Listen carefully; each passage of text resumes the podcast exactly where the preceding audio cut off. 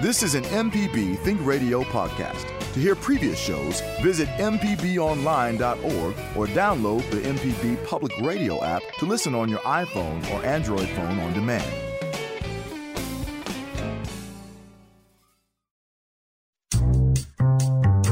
Good morning, it's Deep South Dining right here on M P B Think Radio. Carol, do you feel like thinking this morning?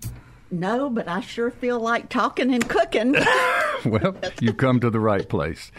What's happening? What happened with you this past week, and what have you been cooking?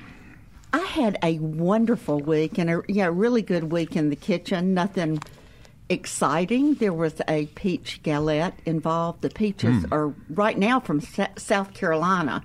We're pretty much through with the Mississippi, Alabama, and some of the Georgia peaches, but they are so tasty. Yeah. Well. And, uh, it, you know, that that was a big thing. And also a fun thing I did was a watermelon and arugula salad. Mm. And That's it just good. had it just had a little lemon and olive oil, salt and pepper tossed with it.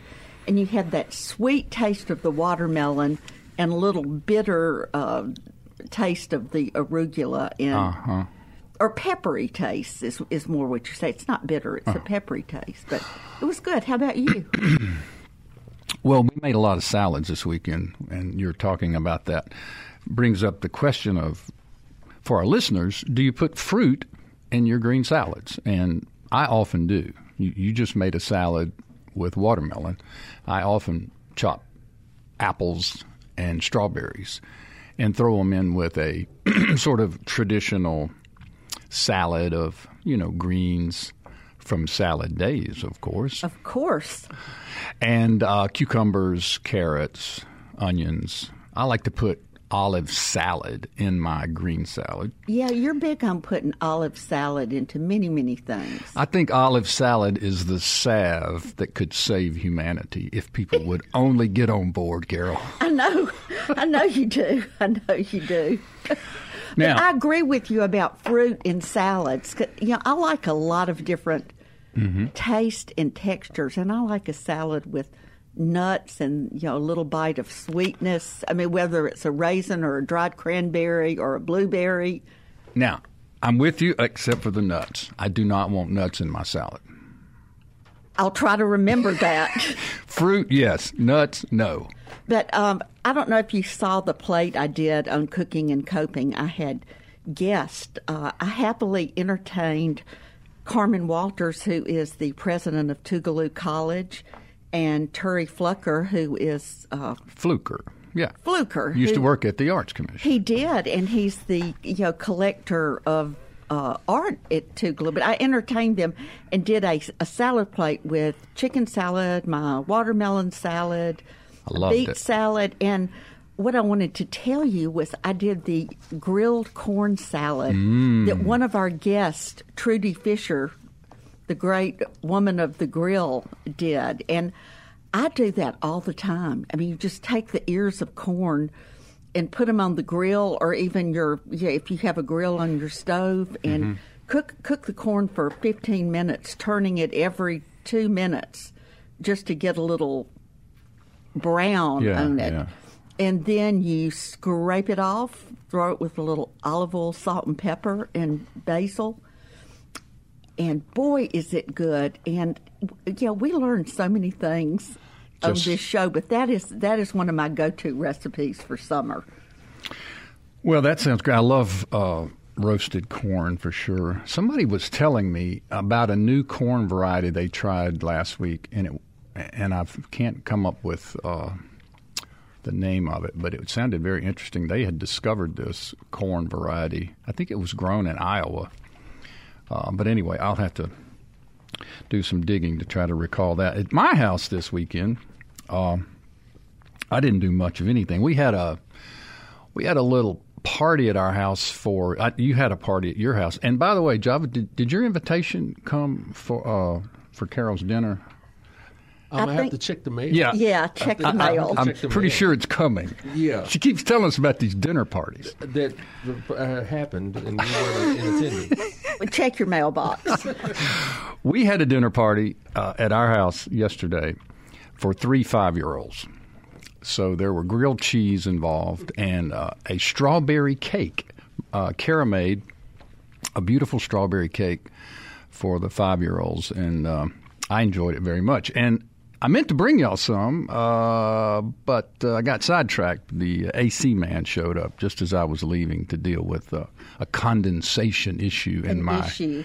in my attic. So, well, if you looked at Cooking and Coping this morning, uh, did you see the plumbing issue?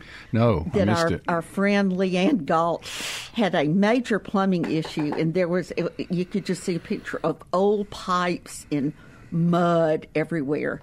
Wow. But the point of it was the other picture was a plate of fried oysters with Old Bay aioli that she fed the plumbers to keep them going. Oh, boy. Now, there's a strategy. Yeah. An- another Cooking and Coping person, uh, Barbara Tuccio, had given Leanne oysters for her birthday. And, you know, Thursday was National Oyster Day. Saw that, yeah. Yeah, yeah. yeah. So Leanne fried them the way that uh, Melissa, who wrote Mosquito Supper Club Cookbook, does. Who was on our show. Yes, she was. And she uses masa or you know, really fine corn flour, white corn flour, and then cornstarch. Mm-hmm. And it gives it a lot of crispy, crunchy. Yeah, I would think so. Fascinating. So it was a busy week on Cooking and Coping, as you have begun to describe. It's uh, become quite a, a communication tool for this show. I mean, we not only take phone calls, hint, hint, from our listeners, uh, but we also take emails from our listeners. This week we got a bunch. We'll talk about those a little bit later on. Uh, but we also communicate with our listeners through our Facebook site, Cooking and Coping.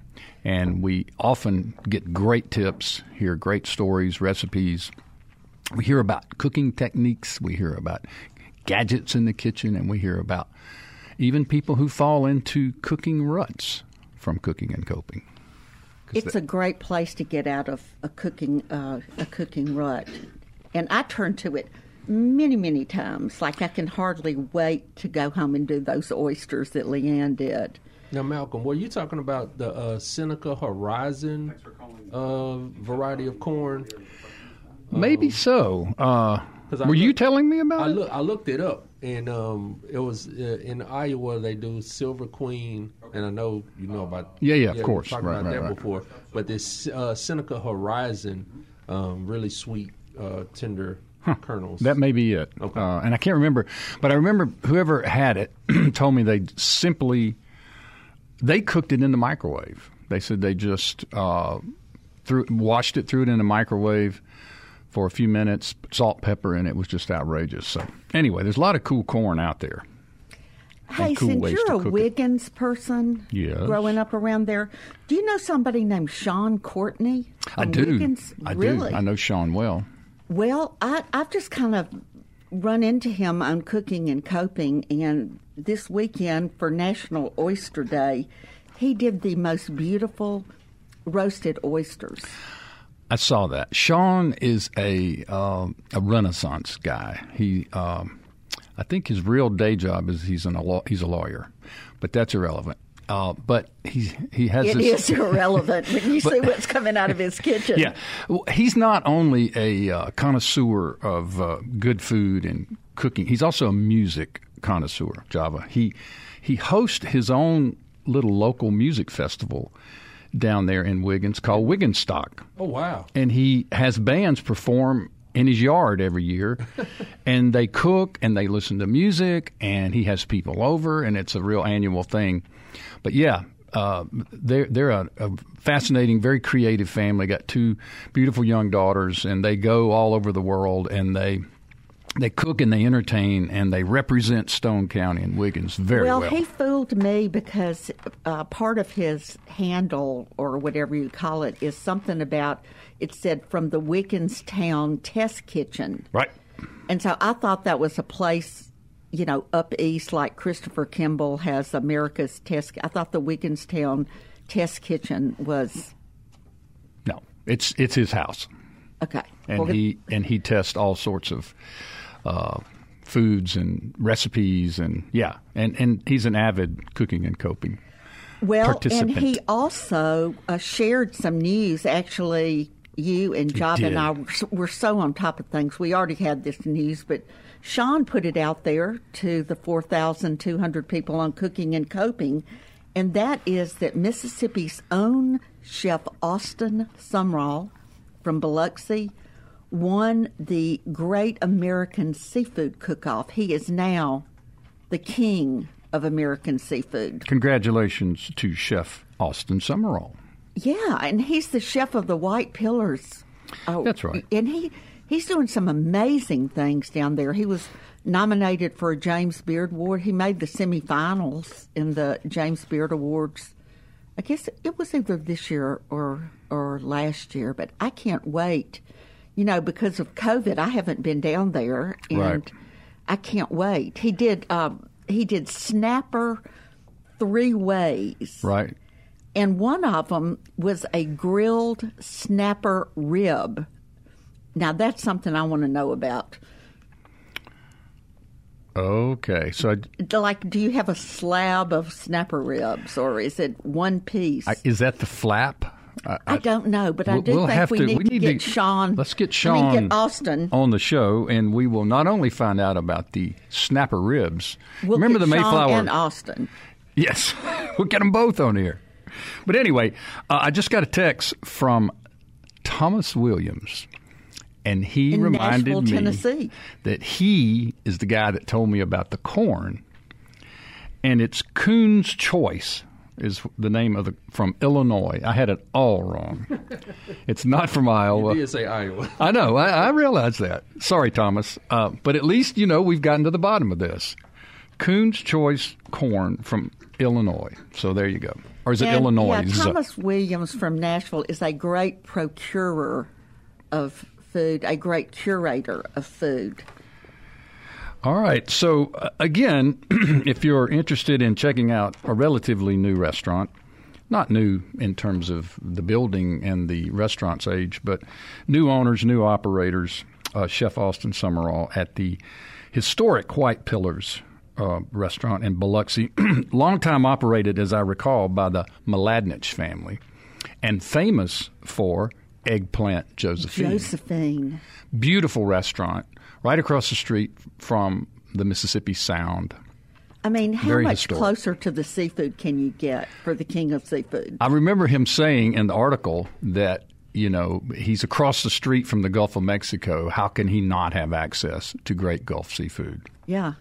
And he's from Macomb, right. Went to Ole Miss through the hospitality management program, and then to the Culinary Institute of America, where he well, got his classical training. So he's been around. Congratulations to Mississippi's own Chef Austin Sumrall from the White Pillars Restaurant in Biloxi. Check it out when you can. All right, we've got a caller on the phone. We've got Kathleen from Osaka. Hello, Kathleen. Well, good morning, guys. Now, you know I like to call with tips and stuff to help people out. Today, I've got an ongoing dilemma, and I need some help. I know I'm not inept in the kitchen, but I can't get grits creamy. I don't know what to do. I have followed recipes, changed brands, and added too much water, too much milk. Mm. I just want good old-fashioned, not the instant, but something that actually does get creamy, not gritty. Well, that's a great question, and we appreciate you posing it to us. I'll start with Carol, and then I will gladly fill in around the edges, which probably won't be many. Carol, how do you make creamed grits? Famous Made famous in Jackson by the Primos. Primos. Family. Well, and there's with the Primos, there is a lot of uh, whipped cream and butter involved, mm. which always makes things creamy. But I've been having a lot of fun with grits lately. About a year ago, Garden and Gun magazine did a whole article on grits, and it had different chefs, you know, what brands they use, and it was really a, you know, who's who of the grits makers in the South. So my significant other, John Palmer, ordered grits from every single one of these grit grinders or, or grit growers, grit grit growers. I think grit grinders is a great uh, explanation for that. And folks. last week, and and uh, Kathleen, I'm sorry, I'm really not going to answer your question, but the I I uh, cooked grits from Anson Mill Farms in Charleston, South Carolina. Hmm. You can go on your on their website. They were so creamy, and they were a, a heritage the a heritage grit. The corn, I believe it was called Southern Belle, or, or it was called Antebellum. Antebellum, Antebellum. And the uh, corn variety was actually, the seeds were one that they used in the eighteen sixties, and it was so much sweeter and so much creamier. So, you know, maybe the grit, the grit itself, the grits itself. The grit is your dilemma. But oh. uh, you know, you know, I'm just uh, uh, I, I cook them in milk when I'm trying to make them creamy, not water, instead of water. Correct. Same here. And maybe add a little chicken stock, and you know, then there is a lot of butter involved. Well, for me, you know, I just simply use milk instead of water. That for starters, cook them very slow, follow the directions. You know, put the top on it, let them cook. And then at the end is where I get all creamy. There you can add the butter if you want, half and half, cheese. I mean, there's a there's a million ways to cream a grit once it is cooked in a liquid. Uh, very interesting, very good. At the end is where I go creamy. Um, and, and, and I might choose cheese, I might choose butter and half and half, I might choose any other kind of ingredient that uh, gets me going. But anyway, I think, you know, cooking them with milk instead of water is a starting place, and then creaming at the end before you serve them uh, to taste. Lots of butter.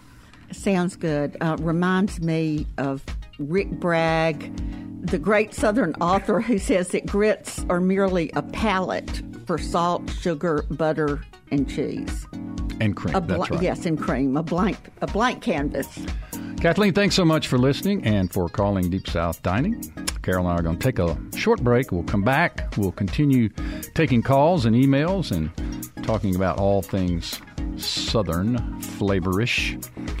Um, we'd love to hear from you if you got any sort of uh, issues in your kitchen, if you're in a food rut and you want some tips on how to get out of the ditch. We'll take a shot at that. Tell us what you're cooking, what you're getting at the farmers markets, and where you are. one eight hundred, no, one eight seven seven, six seven two, seven four six four is the number. And we'd love to hear from you. Carol and I will be right back. Hi, I'm Jason Klein from Fix It one oh one. If you ever thought about changing a doorknob or fixing a leaky faucet, some jobs just aren't that difficult, and yes, you can do it. If you want to find out how to do those things, listen to Fix It one oh one, podcast everywhere. Welcome back to Deep South Dining. Malcolm White here with the one and only Carol Puckett. Carol, what you doing over there? You're scrolling like a mad person. I am scrolling. Um, I was trying to find... find a Facebook post. Oh, okay. It, it was about you, and I found it. Oh, you found it? I found it. Well, okay, I'm going to read about you. I, I saw this under your your Facebook. I think it was it was last week, and it's from somebody named Christopher. Is it right. Christopher McLean? M- M- Christopher McLean in North Carolina. Right on. And he was commenting on... Uh, you know, on one of your posts, and he re- I'm not going to read the whole thing, but he talked about when he writes a post, he he pours his heart into his Facebook post. He said he wades out knee deep, up to his neck in the dire straits of disingenuous disquisition to tell the world what's on his mind on Facebook. And then he goes back on Facebook a few hours later to see how many people loved what he said and commented. And he said he'll see like three likes, one question mark, and one ha-ha. And he said, and then he scrolls down a bit and he sees, okay, this is what he says. He says, I see a dear friend of mine from Mississippi has posted a picture of a tomato, huh. which more than anything else is really just a bacon tease. And in so doing, has received four hundred likes, loves, and counting. And uh, this is what really touched me. He said, "The surprise is this. So far from making me resentful or dispirited in any way, I actually feel this deep sense of nostalgia and am more than grateful to have known such a man and proud as hell to have given my son, who is every bit as wonderful, his name." There you go. That was sweet. Starts with a tomato and ends with love. It does. It does. That's beautiful. We've got some callers now. Uh, let me see. We have uh, Charlotte. Charlotte from Fairhope, Alabama. Hello, Charlotte. Hello, Charlotte. You're on the air. Good morning. Just a comment about how to make creamy grits. I'm oh. driving along, listening to your radio broadcast, and the secret is white American cheese at the end. White it American makes, cheese at the end. After after the grits are cooked, before you're ready to serve them, you I normally put, depending on how many people I'm cooking for, I just add slices of white American cheese, and it makes the creamiest grits, and I'm kind of famous for that. Oh, well, if you're famous for it, perhaps we should sit at the table and partake. Exactly. So just try adding some white American cheese when they're finished cooking. And I don't like them lumpy, so I'd like mine more on the creamier side. And I've noticed you don't even have to add any water after that, just the cheese. Do you start with water or milk? I start with water. Okay, just there you water, go. A little bit of butter and a little bit of salt in the water. And I like the five-minute grits, so I cook them. And when they're finished, I add slices of white American cheese and just stir them in, and it's perfect. Well, we appreciate your listening, and we certainly appreciate your calling. Be safe out there, and we will give it a shot. Thanks for sharing the recipe. We always enjoy that. In fact, I just uh, got a um, text from our Cooking and Coping Facebook page from one of our uh participants. Amanda Ellison Anglin has just written in and says, "Grits. Quick grits," she says. "Salt to taste, your water. Good amount of water. Bring it to a boil. Stir until they absorb the water. If you still see individual grits, add more water and keep stirring. Add Land of Lakes Mini Moo half and half. Plate up, bowl up, add lots of butter, and enjoy." There you go. So everybody has their own version. All right, another caller on the line. Joe is calling from Oxford. Hello, Joe. How are y'all today? Lovely. You? Doing great, doing great. Making some tortillas. Mm, breakfast tortillas. Hey, Correct. Joe, uh, we really thank you for the email last week, and, and it, it just really hit me that you said, "Love the show and the opportunity to nerd out about food," because that is, that's totally, you named it. That's what we do. I'm a, I'm a huge fan of it. I'm just, I just love it. I love everything about it. Well, we appreciate uh, you participating. What's so? Tell us what's happening with you. Oh, not much. Um, just making some bread and some tortillas. I got a staff party today, and Uh, I wanted to call and give Java some props. He inspired me with the uh, Mediterranean mule he talked about using fig vodka. Ah, yeah, yeah. How was it? It's really good. Uh, so I changed up the fig vodka a little bit. Instead of just cutting them up and letting them soak in the vodka, I actually poached them in equal parts sweet vermouth and Amaro, so you get some bittersweet action happening. And then put it in, like, let it infuse, strained it out. And then instead of using lime juice, I used lemon juice. And instead of using ginger beer, I made a ginger and oregano shrub. Uh, just wanted to just played around with it. It was really good. Okay, that that does sound good. And Java is downright inspirational. But um, really is. I would like to hear about your, your tortillas. So it sounds like you're hand making tortillas. No, uh, yes, ma'am. No grocery store tortillas for you. No, no I mean I, I normally just buy grocery store tortillas, but uh, I'm making quesadillas for the staff party, and I wanted to do something a little extra nice. And they're really not hard. It's four ingredients. It's water, flour, salt, and lard. You can use olive oil or vegetable oil if you don't want to use lard, but lard is just better. And so are you using uh, masa? No, man, these are flour. I'm not doing corn tortillas. Um, these are uh, pretty big. I'd say about six, and, six or seven inches across. I've got a press. You can roll them out by hand, but you can also just buy a press online or any cooking store for less than ten dollars. They're really cheap. Now, Joe, you're prepping for an employee party. Is that at the restaurant, Grit? Yes, sir. Mm-hmm. T- Again, tell us just a touch about that. Some of our listeners certainly are familiar with Grit in Taylor, Mississippi. And some, some want to be. Oh, well, come on by. Come on by and see us. Um, so we've added a lot of new cool things to the menu. And, we'll, we'll, and this is what I said when we take different takes on classic dishes. So we have a smoked brisket small plate. But instead of just, you know, brisket and maybe some slaw, what we've done is we've put a pickled watermelon relish on it, mm-hmm. and then top that with a whipped corn cream, and the flavors just play really well together. Uh, it's kind of hard to beat. You have that smoky brisket, and you get the tangy sour, and then just a little bit of that sweet, creamy flavor to kind of balance the whole thing out.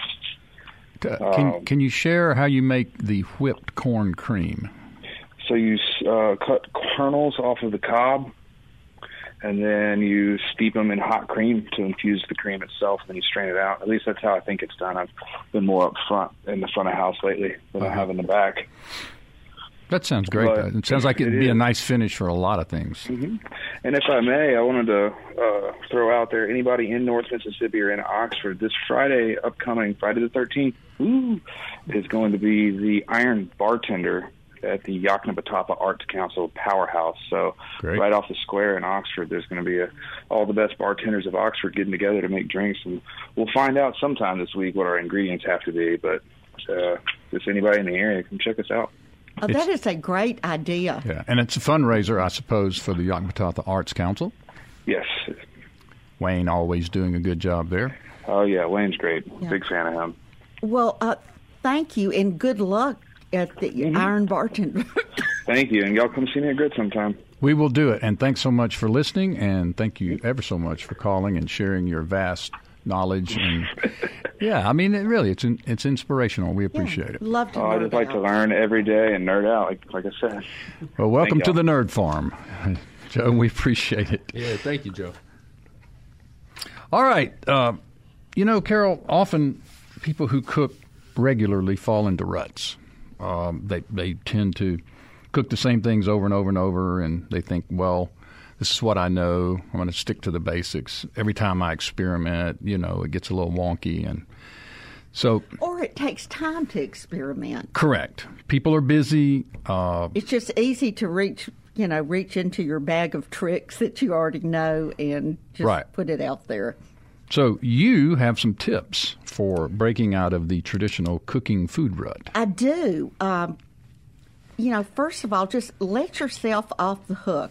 Everybody is busy, and all meals do not have to be imaginative or fancy. So, you know, just go easy on yourself. And one that I really like is go, go foraging in your kitchen and in your refrigerator. Use scraps and leftovers.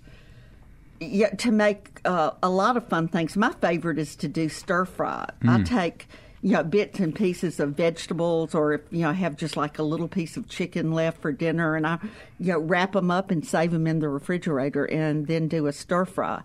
And equally as good as doing a stir fry is doing pasta with yes. the ingredients and vegetables in your refrigerator. And furthermore, making a soup. My you're grandfather's a, yes, you're a soup man. Specialty was once a week cleaning out the refrigerator, making a big pot of soup that he called Slumgullion. Slumgullion. Yes, it's in the dictionary. Really? Absolutely. Wow. Look it okay, up, folks. You heard you heard it here. Uh, you know, and another another thing that hits me is, is to you know do a riff on what you're already doing and. At our house, we have fish every weekend. We go to Dugan Seafood right. on Friday and pick up Gulf fillets. Or you bait a hook right there off of your deck. Or we bait a hook, and, and we do that. But I found the really way to to pick those up is with uh, sauces. And one of my favorite I've been doing recently is paprika butter. And that was just a side on some Martha Stewart recipe I saw one time. And you're just really stirring paprika into butter. Wow. And you can, you know, get it hard and put it on top of the fish or, yeah, just wipe it on there. And another thing is the Old Bay aioli that we were talking about. On the lid. Oysters. Yeah. So, you know, an aioli is a garlic mayonnaise. It's, you know, French in origin, but it's a real garlicky, thinner mayonnaise. Many recipes out there for it. Easy, easy, easy. And you put a half a teaspoon or however much of Old Bay seasoning. And if you're like me and you don't want to get out your blender or food processor and make the, or your bowl and your whisk, I stir the Old Bay into mayonnaise and it makes a great, that's a, a faux aioli, but it makes a great sauce for fish. So you can take, you know, what you're doing and just add one element like that, and it it changes everything. So are, are you saying that when you make this aioli sauce, you start with a mayonnaise or you start by making an, an well, aioli? Th- well, I, my man, my mayonnaise is my cheat. For you. The aioli, but with, with the aioli, you you know, basically take two egg yolks, chop up some garlic, a little salt and pepper, uh, olive oil in the blender, just like you would make a mayonnaise. So it ain't Duke's. It ain't Duke's, but Duke's in Old Bay or Duke's in your favorite seasoning, that's good too. Okay. Now, here's another inspiration uh, that we had this morning. You know, our friend Kevin Farrell here has been bringing desserts. Cookies mostly. Cookies. Last week it was peanut butter blossoms. The, the blossom was a Hershey's Kiss. It was, and they, they were delicious, and we were asking him this. Well, we'll just let him tell his story, but the what really caught me about this is you can get inspiration from anywhere. You don't have to be reading cooking magazines, cooking shows, watching cooking shows. It, food inspiration can come from anywhere. Take it away. Well, um, I've always enjoyed listening to uh, audiobooks when I take a long trip out of town, especially if I don't have any pastors with me. It's great to have the book uh, to listen to as you travel the roads. And one uh, series I kind of stumbled upon, uh, the protagonist is uh, Hannah Swenson, who owns The Cookie Jar, which is a cookie bakery in Minnesota. And the series of books are all mysteries. So each week, or each book that is, Uh, Hannah solves a mystery. It's one of those things like Murder, She Wrote. This is this little town in Minnesota, but uh, there are all these people getting killed there, so you got to kind of wonder about that. But uh, she solves the mystery. But in the book, the author includes the recipes for the cookies that the character bakes in the story. And so I always thought that was kind of cool because, and even in the audiobook, you hear the the narrator saying, you know, three cups of flour, that sort of thing. So I, I just recently have started doing cookies, and it dawned on me, I'm like, well, that's why you're doing cookies, because you read all so many of these books. See, inspiration comes from many places. Yeah, inspiration. Thanks, Kevin. We appreciate that. It's a great story uh, for how to get inspired. And one last uh, tip uh, on getting out of the food or cooking rut is one of my father's all-time favorites is, hey, why not breakfast for dinner? Oh, I love it. Breakfast for dinner. Who doesn't like that? I know. Have you noticed how many frittatas are being made on Cooking and Coping on Sunday nights? There's a frittata outbreak. There is a frittata outbreak. It's it's a good thing, talking about using ingredients from your refrigerator. And, you know, speaking of big breakfast, uh, I was recently um, down on thirty A Uh, spending some time in Grayton Beach, and I went down to Rosemary Beach, which I, living down there in the nineties, Rosemary Beach was nothing. It was just this stretch of highway thirty A uh, between, uh, you know, Seaside uh, and uh, Panama City. But now it's a total development. Uh, and there, as I was driving by, I saw the grand opening of a big, big bad breakfast. John Currents of Oxford has opened up a restaurant down in Rosemary. That is so wonderful. I mean, everybody loves Big Bad Breakfast in Oxford, and, and I, he's expanded. I think he has one in Birmingham now, too. But everybody loves Big Breakfast, especially Big Bad Breakfast. Yeah, well, there's nothing like it. One last tradition to consider is, how about a Meatless Monday, a Taco Tuesday, or a National Food of the Day? Like National Oyster Day. Correcto Chango. National Catfish Month. Well, get behind the bottom feeder is what I say. Use those catfish, grill them, fry them, poach them. But make sure they are American farm-raised. Pref- Absolutely. Pref- preferably Mississippi farm-raised. All right, we're going to take another break. When we come back, we will hopefully hear from you if you have something to share. If not, Carol and I will continue to babble on about things that are and in our world. Out. And nerd out on food. It is painless. It is toll-free. It is one eight seven seven, six seven two, seven four six four. Or if you prefer, emailing us at food at m p b online dot org. Carol and I will take a brief pause. We'll be right back. Hey, this is Larry Morrissey with the Mississippi Arts Commission. I'm one of the hosts of the Mississippi Arts Hour, the arts interview show on Think Radio. Each week, myself or one of my fellow hosts bring you in-depth interviews with different creative Mississippians. We talk with visual artists, musicians, writers, as well as people who help bring the arts to their communities. We hear about how each artist learned their craft and get some insight into their creative process. You can hear the Arts Hour every Sunday at five p.m. on Think Radio, or listen anytime by subscribing to the show through your favorite podcasting app. Welcome back to Deep South Dining right here on M P B Think Radio. Carol Puckett and Malcolm White talking about all kind of fun stuff today, including grits. Yes. And we just had a caller who did not remain on the line in order for us to talk to them, but he had an opinion about grits. And he had a message for us. And he said, why are you going on about creamy grits? Grits are grits. Why don't you just leave them alone? Enjoy them. And yeah. Yes, and then he said... Well, Kevin said, would you like to go on the air and share with our listeners? And he said, no, I think Carol and Malcolm have done quite well making fools of themselves already. Thanks for calling. Yes, he I'll take that. He might have been on to something, because I, I looked up um, the thing, and Edna Lewis, the, the, the national treasure that Edna Lewis is... Um, she said people should really leave grits alone. Um, she said she didn't really... like, you know, all of the adding the fancy ingredients to her beloved uh, Southern staple, and her little five ingredient creamy grit recipe was enough. So five ingredients. Maybe yes. She's on to something. I don't know. Well, I, I mean, but I do like. And he grit. is he is on to something that Malcolm and I are making fools of ourselves. We do it often. No.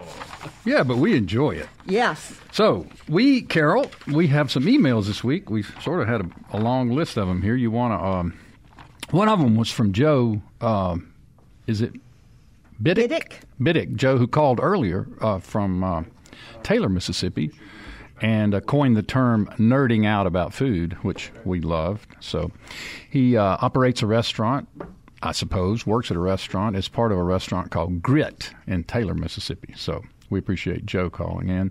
And he just says that he loves the show and he loves the opportunity to nerd out about food. Well, I'm going to go to the email from Craig Newbold. He said, is an induction stove good for making fried eggs? I tried one. It went from too cold to way too hot. And um, I just wanted to talk about that a little bit. Okay. When I was with Viking Range, you know, we came out with a portable induction cooker, and then, you know, induction induction range. And portable so that people could take yeah, it. Yeah, it, it's uh, uh, like you see chefs on television yeah. cooking. It, it, For just, cooking demonstrations. Yes, or to have an additional burner, okay. you know, when you need it. Don't know if they still have that in the line. Anyway, I did learn a little bit about it, and also did a little bit of research about fried eggs and induction. Okay. The important things, Craig, are temperature and size of your pan. And you have to be ready. When you turn on that induction burner, you, ha- you have to be ready to go because it's going to heat up fast. Because it's ready. It is ready. And you need a lubricant. You need, you know, oil or butter. And and that uh, the oil or butter is going to go really, really fast. So be ready with, you know, have your eggs already cracked and ready um, and put them on there. You need to, to keep it on about two seventy to two seventy-five, and that's the the prime temperature for fried eggs. Okay. So uh, hope that helps a little bit, but try to use something like a seven or eight inch omelet pan, and be ready to go and keep your temperature temperature about two seventy or two seventy-five. I've never cooked on an induction stove, so I don't. I know that they're made to be hot and hot fast, and yeah, and that's they're all I know. They're magnetic. You know, I saw them maybe twenty years ago in kitchens in Europe. Are they electric? Yeah, okay. yeah, they're electric, okay. and uh, yeah, in kitchens in Europe. And I just thought that was so, like at Elaine Ducasse and Pear, all these all these Europeans, because they're so energy conscious, and, or and more space so than conscious, yes, because they have yeah. less room. And than I we just do. love. Love seeing it when, you know, there have been a couple of forays of waves of induction cooking in the U S, and, you know, just people couldn't wrap their heads around it. You have to have uh, magnetized cookware. And the first time I learned about oh, that's it was right. people would walk around my store, the Everyday Gourmet, with a magnet in their hand and go up and see oh, if the magnet see. would, you know, like, like, uh, Le Creuset cookware doesn't magnetize. Mm. You know, finding something that has a magnetic bottom. Great. Well, so the second question that Craig posed um, is, has anyone done any salt block cooking? And I have not. I have not, and hoping that there is a listener out there who has. But I did Google it because I didn't really know what it was. And uh, I guess it's cooking on salt. Yes. And and hope have, have you seen the salt blocks like in stores? No. Are they like Not a salt lick stores. out in a cow pasture? Yes, but they're okay. usually thin. It's more uh, more like this. Okay, like a laptop. Like like a laptop. Hmm. And it's a, a block of salt. Yes. And you cook on top of it. Yes. How do you heat it up? I don't know. In the oven? I would suppose. You're the one that Googled it. Touche. Now, it was also attributed to a certain country when I that I Googled. Like, it was famous in that country, and I've now forgotten what it is. Himalayan. The Himal- That's right. It was Himalayan called the Himalayan Salt Block. Salt block. And I'm so, just I, you know, looking at pictures. Go ahead. Ajava's a smart guy. He's no, just well, going to read. Say, I'm, I'm, hey, Google, Google is a friend to us all. But I was just looking at quick pictures, and people just put the entire salt block on their grill. Uh, or in the oven, and it just, I mean, you know, like you say, you just cook on top of the salt block. Well, that's the best we can do, Craig. so uh, I, neither Carol or I have uh, used salt block cooking techniques, but uh, if, you, if you're a listener and you know about this technique, we'd love to hear from you. You can shoot us an email or give us a call on the phone. All right. Other emails, Carol? Well, uh, there are two. I'm going to go first to Stephen Stray, okay. he, who liked our discussion of reducing uh, and replacing salt with herbs and spices. And he has some great suggestions to pass on.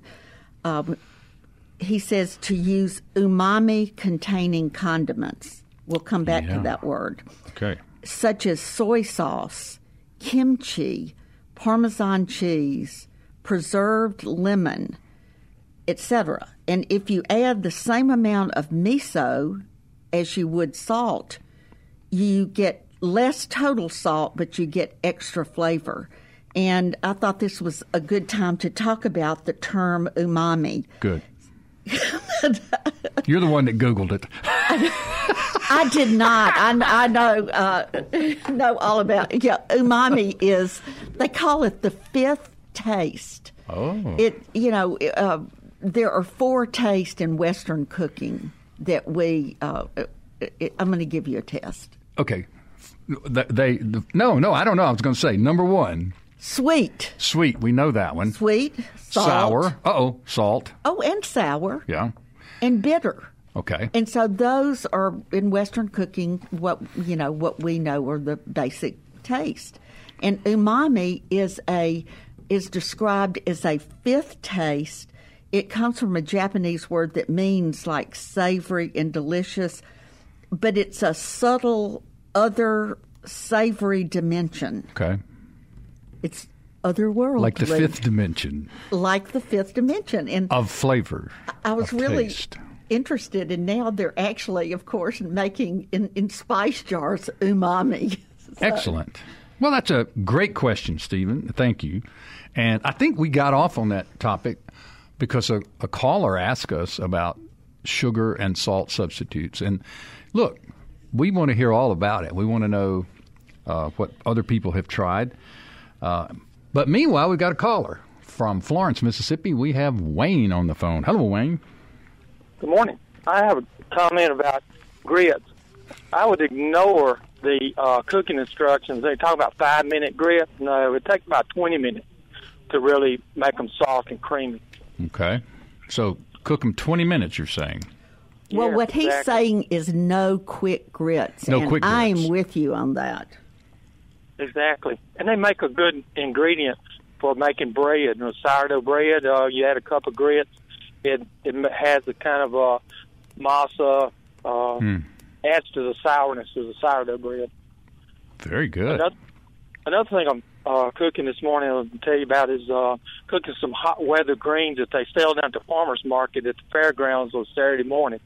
Footprint Farm sells on uh, Callaloo greens. Mm. They call they call it a Callaloo green. It's, it's a form of a kind of a vegetable amaranth, and it grows well in hot weather, and it's delicious. It's just as good as any green, uh, turnips, mustard, things like that. So you, you only are good in the fall, cool weather.